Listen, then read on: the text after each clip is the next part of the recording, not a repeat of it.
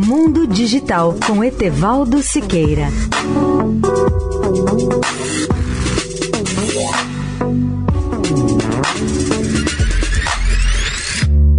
Olá, amigos da Eldorado. Vocês já pensaram nos aspectos positivos do confinamento de mais de 70% da humanidade em seus lares? Eu vou citar um deles.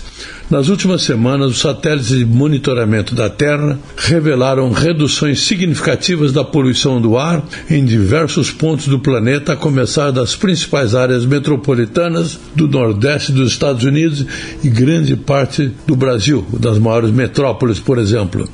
Reduções semelhantes têm sido observadas em outras regiões do mundo. É claro que essas melhorias recentes na qualidade do ar tiveram um alto custo para a humanidade com o nosso confinamento que começou no final de março e não sabemos quando irá terminar. Milhões de brasileiros aprendemos a trabalhar remotamente, em especial com o uso intensivo da internet para acesso e recebimento de conteúdos de todo o mundo. Com isolamento compulsório para a maioria dos seres humanos, o teletrabalho se transformou na única opção para milhões de profissionais no Brasil e no mundo. Pesquisas mostram que 60% dos brasileiros estão atualmente trabalhando remotamente em regime de home office.